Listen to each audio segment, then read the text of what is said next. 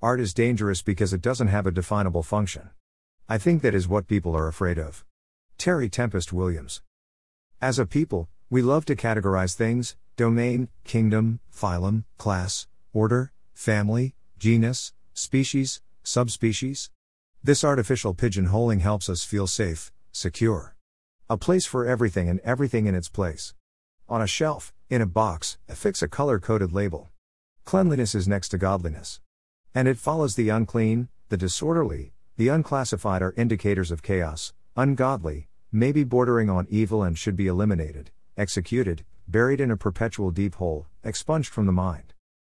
El Supremo created a nature so balanced and complex and high order it appears disordered to a brain unable to wrap around the mosaic that is earth and nature. Being unable to see the perfect balance in nature, it is, in turn, ignored, reviled, deemed ripe for conquering and placed under the human view of ordered which actually induces chaotic unbalance in nature.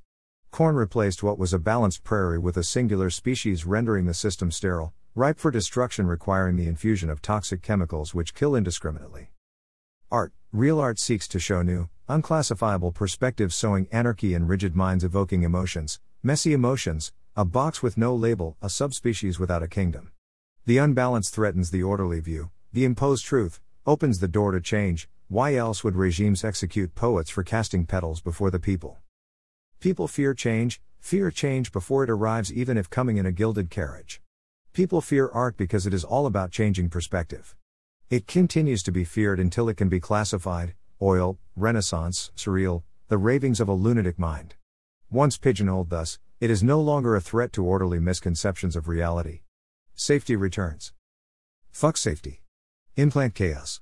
Create art. Disseminate art. Inseminate minds with unclassifiable bedlam. Viva el arte. November 25, 2020.